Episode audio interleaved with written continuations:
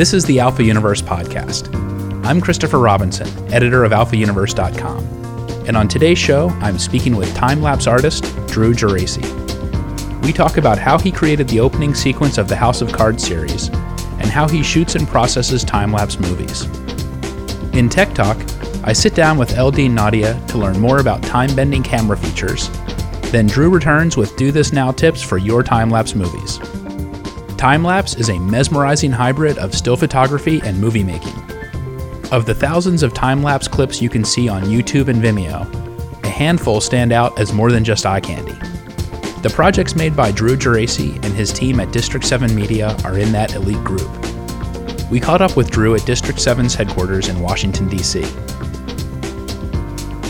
Andrew, thanks very much for joining us today on the Alpha Universe podcast. Yeah, it's a pleasure. Thanks for having me, Chris. I'd like to start by asking how did you get started in time lapse? Uh, that's a good question. Uh, I think my fascination with time lapse started uh, during my time in the Navy. Um, I had been uh, kind of tinkering around with HDR uh, at the time, and then decided to want to mesh that with uh, motion um, video. and we kind of came up with, with time lapse, and we put that together. Um, and I fell in love with it almost immediately um, after spending hours and hours of processing it. And then um, from there on, it was just going out and producing time lapse um, videos and gaining some pretty good recognition, and I'm, I'm where I'm at today because of that. Just in the past few years, uh, really, time lapse has become much uh, a much different endeavor for people. It used to be very difficult to produce a time lapse, and it's become increasingly easier and more automated. Did you really start back when it was a, a more laborious um, and technical process? Uh, definitely. It was definitely very tedious to put a time lapse together. I can remember having to haul um, generators and six foot, 200 pound uh, sacks of gear on your, your back and whatnot. And um, it was definitely a whole different ball game. The technology wasn't as advanced as it is today. Um, and it definitely took a lot of effort and time um, just to get some, some results how did you actually shoot, uh, or how did you actually come to get the job for House of Cards? Uh, tr- getting the job for House of Cards was actually pretty interesting. So um, I had separated from the Navy, and my first week out, I decided to go around DC and put together a little collage of, of time lapse shots using um, HDR. And we had gone out and done maybe about two days worth of shooting. I put together a video, threw it up on Vimeo, um, and it received a, a, fair amount of hits, probably like maybe 20 or 30,000 hits and then maybe a couple months down the road, I got a phone call, um, and it was David Fincher. And David Fincher was like, "Hey, you know, we uh, we've got this great project coming up here, and we'd love to talk about uh, maybe getting you on board for it." And at the time, I had no idea what it was. Um, and we met in Union Station down in DC and had lunch. Um, and he was talking about this, and he's like, "Yeah, we're looking at producing a, a, new intro for a new show. We're kind of looking for a grittier side of DC, and you know, we think you're the guy to do it." And I said, "Yeah, I'm up for the challenge. Let's do it."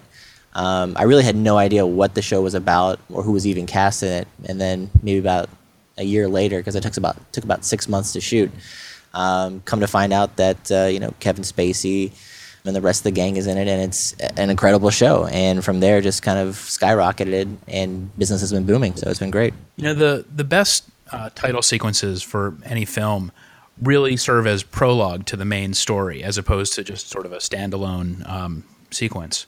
House of Cards, I think, really has that.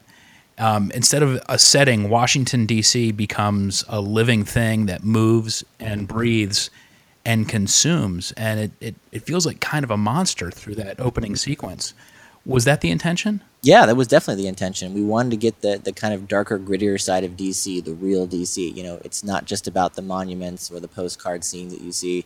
Um, it's really like getting into the city and seeing what it's about. Um, and know, one of the shots that I love the most, and I think um, David did as well, is we were on the, the banks of the Anacostia River, and we didn't set anything up, but there, um, you know, on the riverbank was this oil drum and some construction, and that's the real DC. Um, and then you've got the Nat- National Stadium in the background, um, and that was just one of my favorite shots of the, the whole intro. and it kind of captures or encapsulates what DC really is, in my opinion you know, when I watch it, I, I just get really consumed with, you know, there's sequences where the, the traffic is moving and it feels like this beating heart and blood coursing through, you know, this beast. And you just have this feeling you're about to watch a, a show that's going to consume everybody in some way before it's done. Like no one here gets out alive. And that's, that's kind of what DC is. That's exactly what it is, especially with all the traffic. no one ever escapes. take me through some of your your just general um, workflow for time lapse. Uh, we, we mentioned that you started in an era when it was a, a, different process than it is now. Maybe you can tell me how your process started and how it's really evolved in the past couple years. Uh, I mean, from a shooting aspect, it's pretty much uh, been about the same. There's definitely been um, a lot of advancement in technology with around dynamic range and shooting and whatnot. But when it comes to the actual processing of the images, that's where it changed a lot. Um, in the beginning, when we were doing the the standard HDR, which basically takes three frames and compiles them into one, it was taking eight to twelve hours to do a single shot. And you know, you have to realize that's only 400 frames, and you're only going to be getting around 16 seconds worth of footage. So, um, eight hours for 16 seconds of footage is, is pretty bad. Um, in today's standard, we can now do. Um, I can render probably around 20 sequences um, in about two hours. Um, so it, it's really a huge jump or leap um, just in the past five years. But for our main workflow, basically we shoot everything raw. We'll bring it into Adobe Lightroom.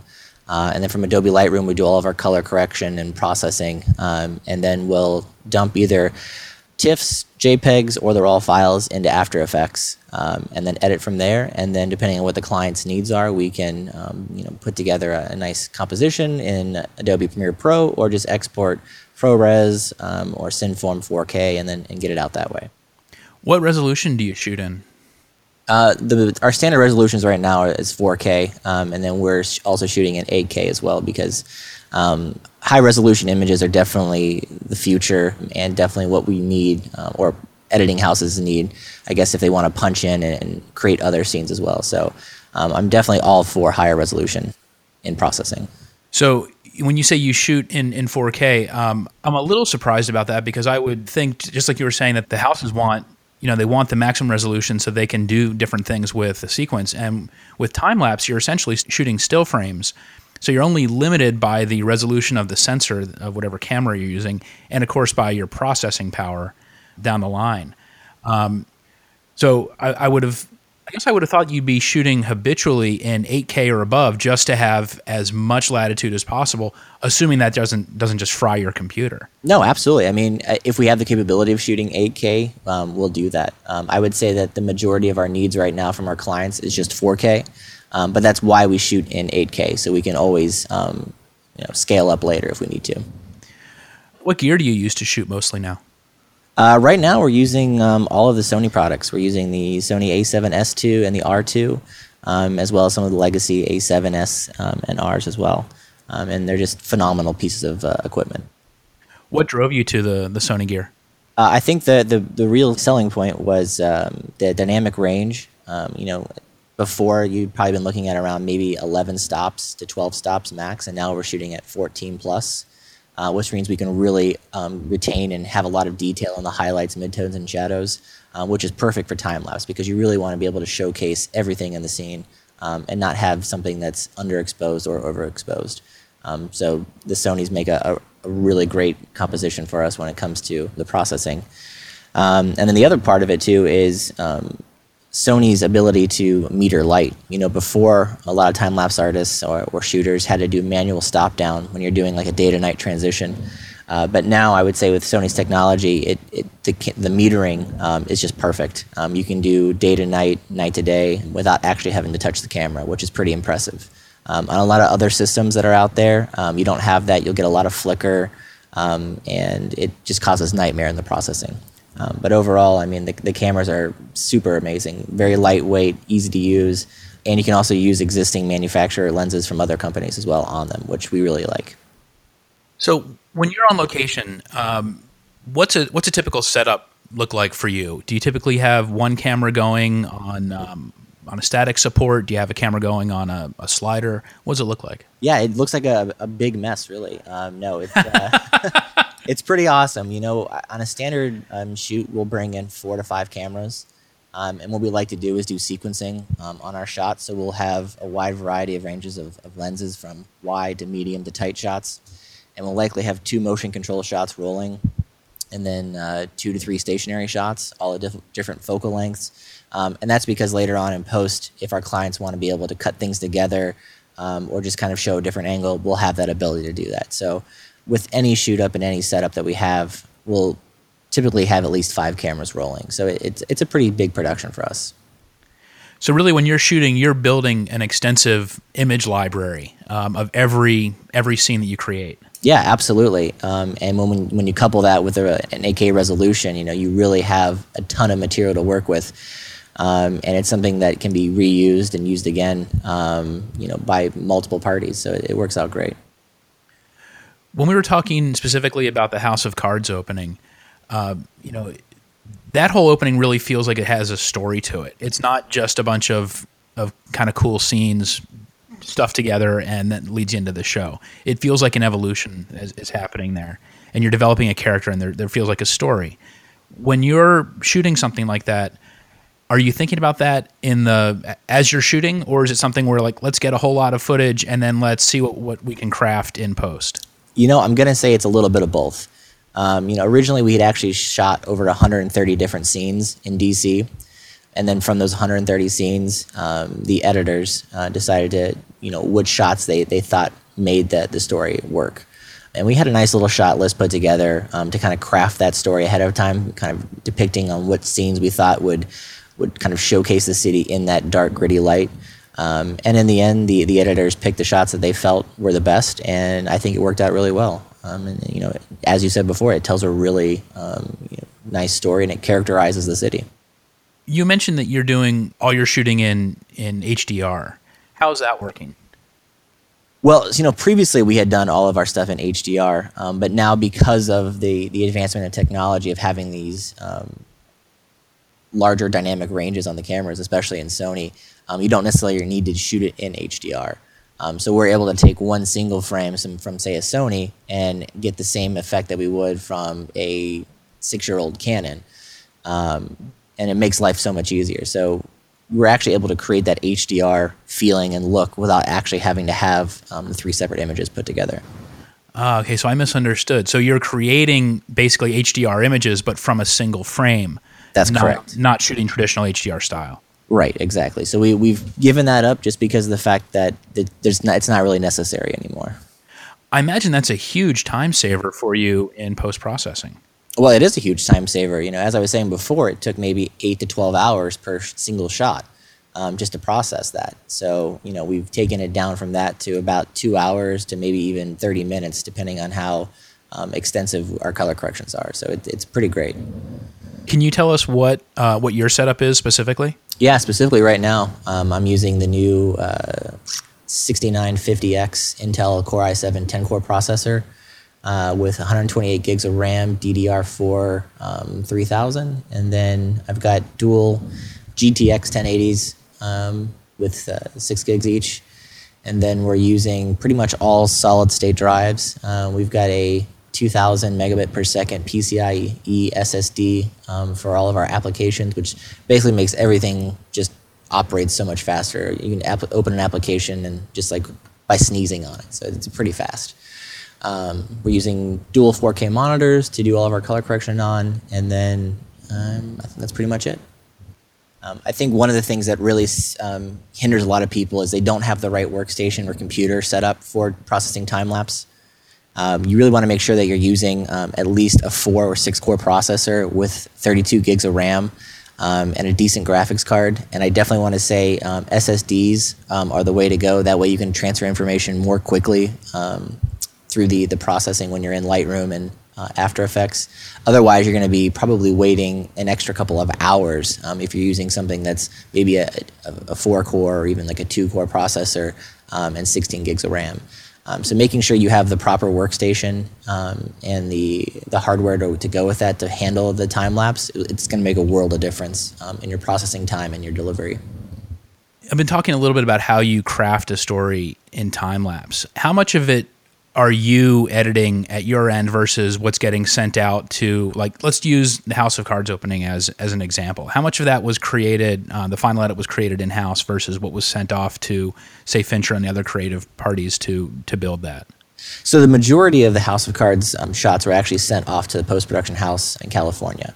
Um, so they were the ones that were handling all of the um, the editing and then the final production. So we kind of gave our input on which scenes we thought would go where, um, but they ultimately had the final decision in that. Um, and then for season two, we actually they came back to us and we did some other shots, um, and we did some of the post production for it, um, and then they put that into the um, original trailer or the original intro. Um, but for the most part, it was just the other editors that had the control over the, the crafting of the story. When you're creating a time lapse, do you typically try to keep the the time shift consistent through the entire production? um, or do you like to you know to ramp it up, slow it down um, as you're moving through? Can you be a little more clear on what you mean by time shift? Um, so, like if you're shooting, you want to compress 10 minutes down to 2 mm-hmm. right? Is is that a typical uh, ratio, or do you occasionally compress 10 down to two? Do you sometimes do two hours down to two minutes? You know, so that you're you're sort sure. of just uh, changing the how the how the time is passing. Um, you know, it really depends on what the scene is, but I would say this the, the standard for us is you know we shoot 400 frames, um, and that's going to be probably over the period of about an hour or so. Um, but it really just depends on what elements of time lapse that you're shooting. Um, if you're shooting something fast like cars and people, you don't actually want to have a very long um, duration of time. You're probably looking at maybe a 20 minute window at the most um, for that. But let's say you're shooting something that's slower moving like clouds or shadows. you know, shadows in particular um, I can remember I've shot uh, in one of the scenes in House of Cards that it took about 13 hours to shoot because we had to be there uh, for the whole progression of the shadows, um, just kind of lurching up the side of the, the buildings, and it took a long time to get there. Um, so really, it just comes down to what elements of time lapse you're shooting that's going to kind of dictate um, the the time frame that you're going to be shooting in. For people who are listening that create time lapse but are having some challenges with just keeping it um, smooth and maybe would be interested to know some of your um, actual settings. Could you describe camera settings that you use? Yeah, I mean, I think for the most part, the most typical camera settings for any kind of time lapse is, is shooting everything on manual mode. So you want to make sure that you know your automatic ISO, aperture, and shutter speed are, are all off. Um, and I think one thing that screws up a lot of people is they have lenses that have um, vibration reductions or image stabilization on. You want to make sure that's actually turned off um, because even if your camera is sitting stationary, the, the, motor inside the lens is actually going to keep rotating around um, and it's going to cause jitter um, and ultimately may cause deflicker or flicker as well. Um, and the next step too to create you know a really nice smooth time lapse is to get away from autofocus lenses um, and use ones that have uh, manual apertures on them. Um, that way, the aperture stays constant throughout the entire shooting process. Um, if you use one that has uh, doesn't have a manual um, uh, aperture, what's going to happen is every time that shutter clicks, it's going to vibrate just a little bit and be off just a little bit, and that's what's going to cause um, a lot of flicker um, in your shooting. So, I definitely one of the biggest tips is just to make sure you use manual lenses or declick, which means kind of um, dehinging your lens from your camera so it, it can't read the data and the, the aperture stays fixed. Um, but overall, I think that's pretty much the, the basic settings. Um, you know, I think one of the uh, the best time lapse feeling, or I should say, one of the, the ways that you can create something that looks cinematic um, is to drag your shutter. Um, and dragging your shutter indicates you know you're going to be shooting at you know half of a second to a two second to three second shot, uh, which means that that anything that's in the foreground or that's moving in your scene is going to be blurred um, and kind of stretched out. It's going to give you a really nice fluid motion feeling, and I think that's something that separates um, amateurs from the professionals. Um, because if you shoot at too high of a shutter speed, let's say you're at 160th or um, you know one five hundredth of a second, um, it's going to be very jittery and ragged. Uh, or jagged, I should say, um, and it may not be as, as fluid or flowing. So that's probably one of the biggest tips I can offer and that really creates that sort of blip feeling where as things move through the frame um, you know if your shutter speed is a little bit too high they'll be real sharp and then just kind of wink in wink out as opposed to getting a little bit of blur to them where it feels a little bit more natural even if things do pass in front of the lens yeah exactly and you know i don't it, particularly i don't like um, seeing things teleport in and out of the scene. So like there could be a car in the in one frame, and the next frame it's gone, and you're like, oh, what happened? Um, but if you drag your shutter, it it lends or it tells the story of where that car is going and the direction that it's moving or how the people are moving. Um, and it really just makes it look a little more professional. We've been talking a lot about House of Cards in particular, and I know you get asked about that that project a lot. but it certainly is not the only thing you're doing. And I know right now you're doing a fair amount of work for for Red Bull. Is that correct? Yeah, that's correct. We actually uh, just got back from the Alps, um, working on a new television show out there for them. So it was it was pretty exciting. Um, can you talk about that show? Uh, I can't talk about it in too much detail. Um, I do know that it's going to be released here fairly soon, um, and we can definitely have a better conversation about it then. Um, but I will say that we were able to, um, you know, shoot up at 12,000 feet, um, get some incredible um, sights of the city that we were shooting in, as well as the mountains uh, and the uh, the stars that came out at night. So it, it was incredible to see that. Other than the Red Bull project that you're working on, uh, what else is on tap that you can talk about? Um, so you know, we uh, regularly work with the NFL. Um, we shoot a lot of their um, Super Bowl intros and outros, as well as the the draft. So we've got that coming up pretty soon, um, and that's always a, a fun time, kind of, and very hectic at the same time because we have to process and shoot all within about a two week time period, and then deliver material, usually by game day, which is um, just right around the corner from when we finish. So um, it's it's pretty quick. And then, um, you know, we also work with companies like PBS and Discovery Channel um, and Coach and Corona and whatnot. And, you know, we are always doing different kinds of um, commercial setups for them as well. So it's, it's always um, a unique experience for us because we're always doing something different and new. Sounds like certainly are, um, certainly are keeping busy. Yeah, we are. We actually just got uh, six new contracts this week. So trying to figure out who's going where and who's doing what. So it should be interesting to see how that turns out. Congratulations on that. Yeah, thanks. Well, thanks so much for joining us today on the podcast. I appreciate it. Thanks, Chris. Thank you.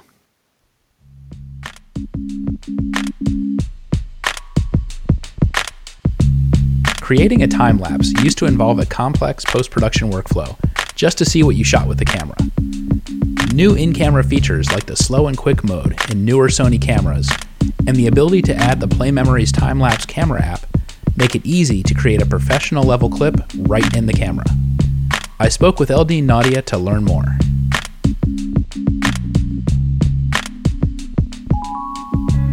I'm here today with El-Deane Naude, and we're at Sony headquarters in San Diego, California, and we're talking about uh, the new Slow and Quick. And El-Deane, thanks very much for joining us on the podcast. Thanks for having me again.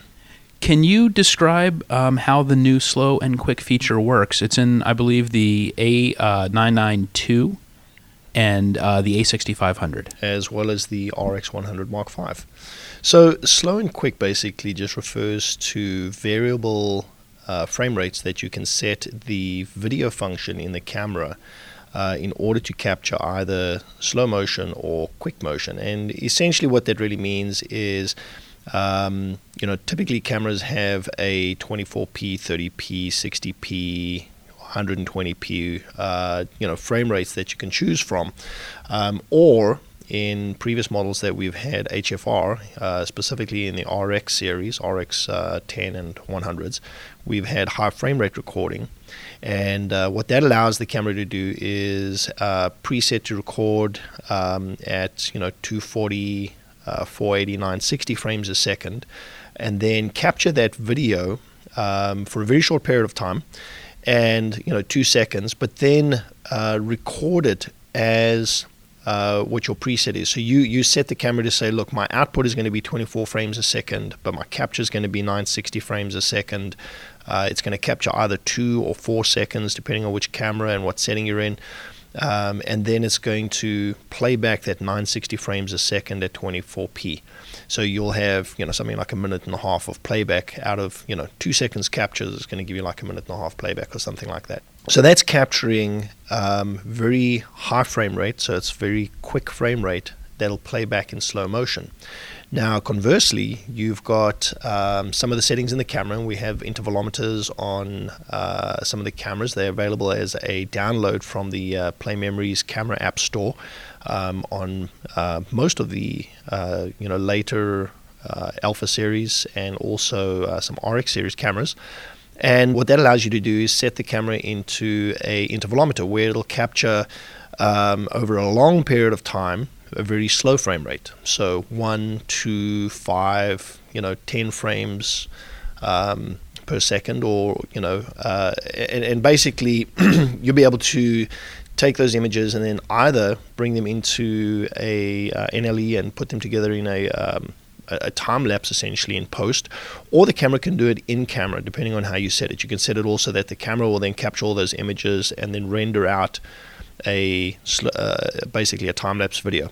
So in the new cameras, slow and quick essentially uh, simplifies this um, and allows you to then set your video to capture uh, from one frame a second to something like 120 frames a second in nine different increments. So essentially, you have the opportunity of either capturing um, slower than real time and time lapse, or uh, you know uh, high speed shooting that's going to be rendered out at a slower frame rate.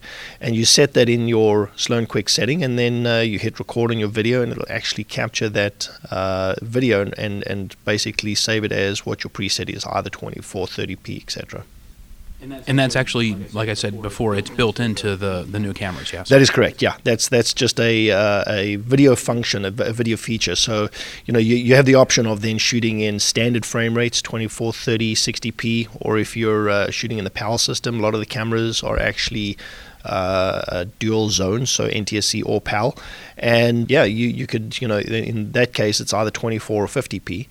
So you either have your preset, your standard settings that you're just going to shoot at 24p and capture at 24p. The other thing is baked in is slow and quick, and that's where you have your variable speeds that you can choose from, or variable sorry variable frame rates that you can choose from. Shoot in that frame rate and then output it as uh, whatever end result video you're looking for.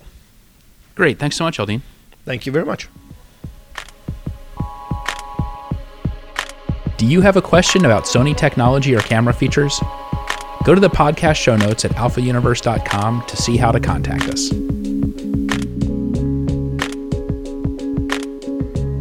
It might be pretty easy to create a time lapse in camera today, but there are still details that separate the best from the rest.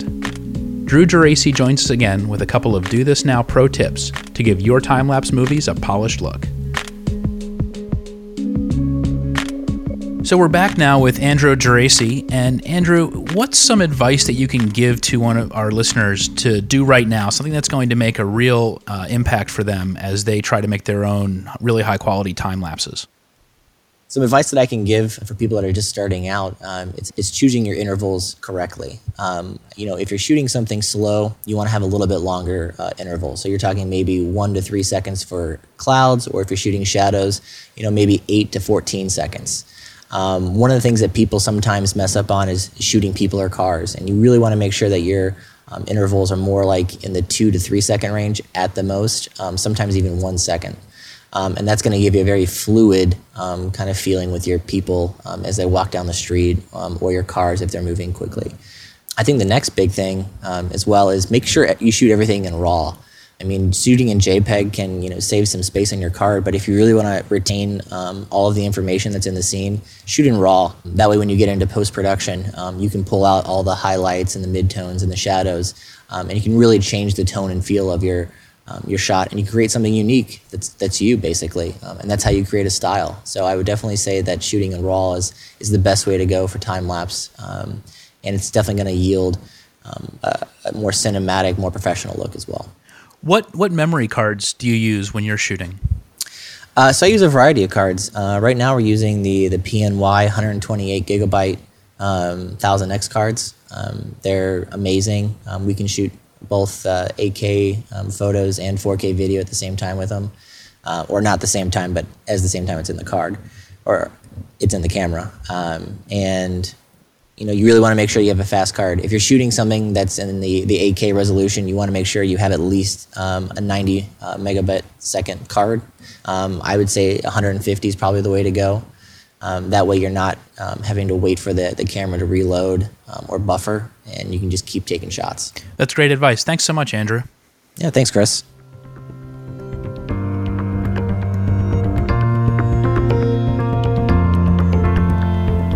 Thanks for joining me on the Alpha Universe podcast. In the next episode, my guest will be Sony artisan and City Street photographer Vivienne Gucwa. You can find the show notes for this episode at alphauniverse.com. Subscribe to the Alpha Universe podcast at iTunes or in the podcast app on your smartphone or tablet.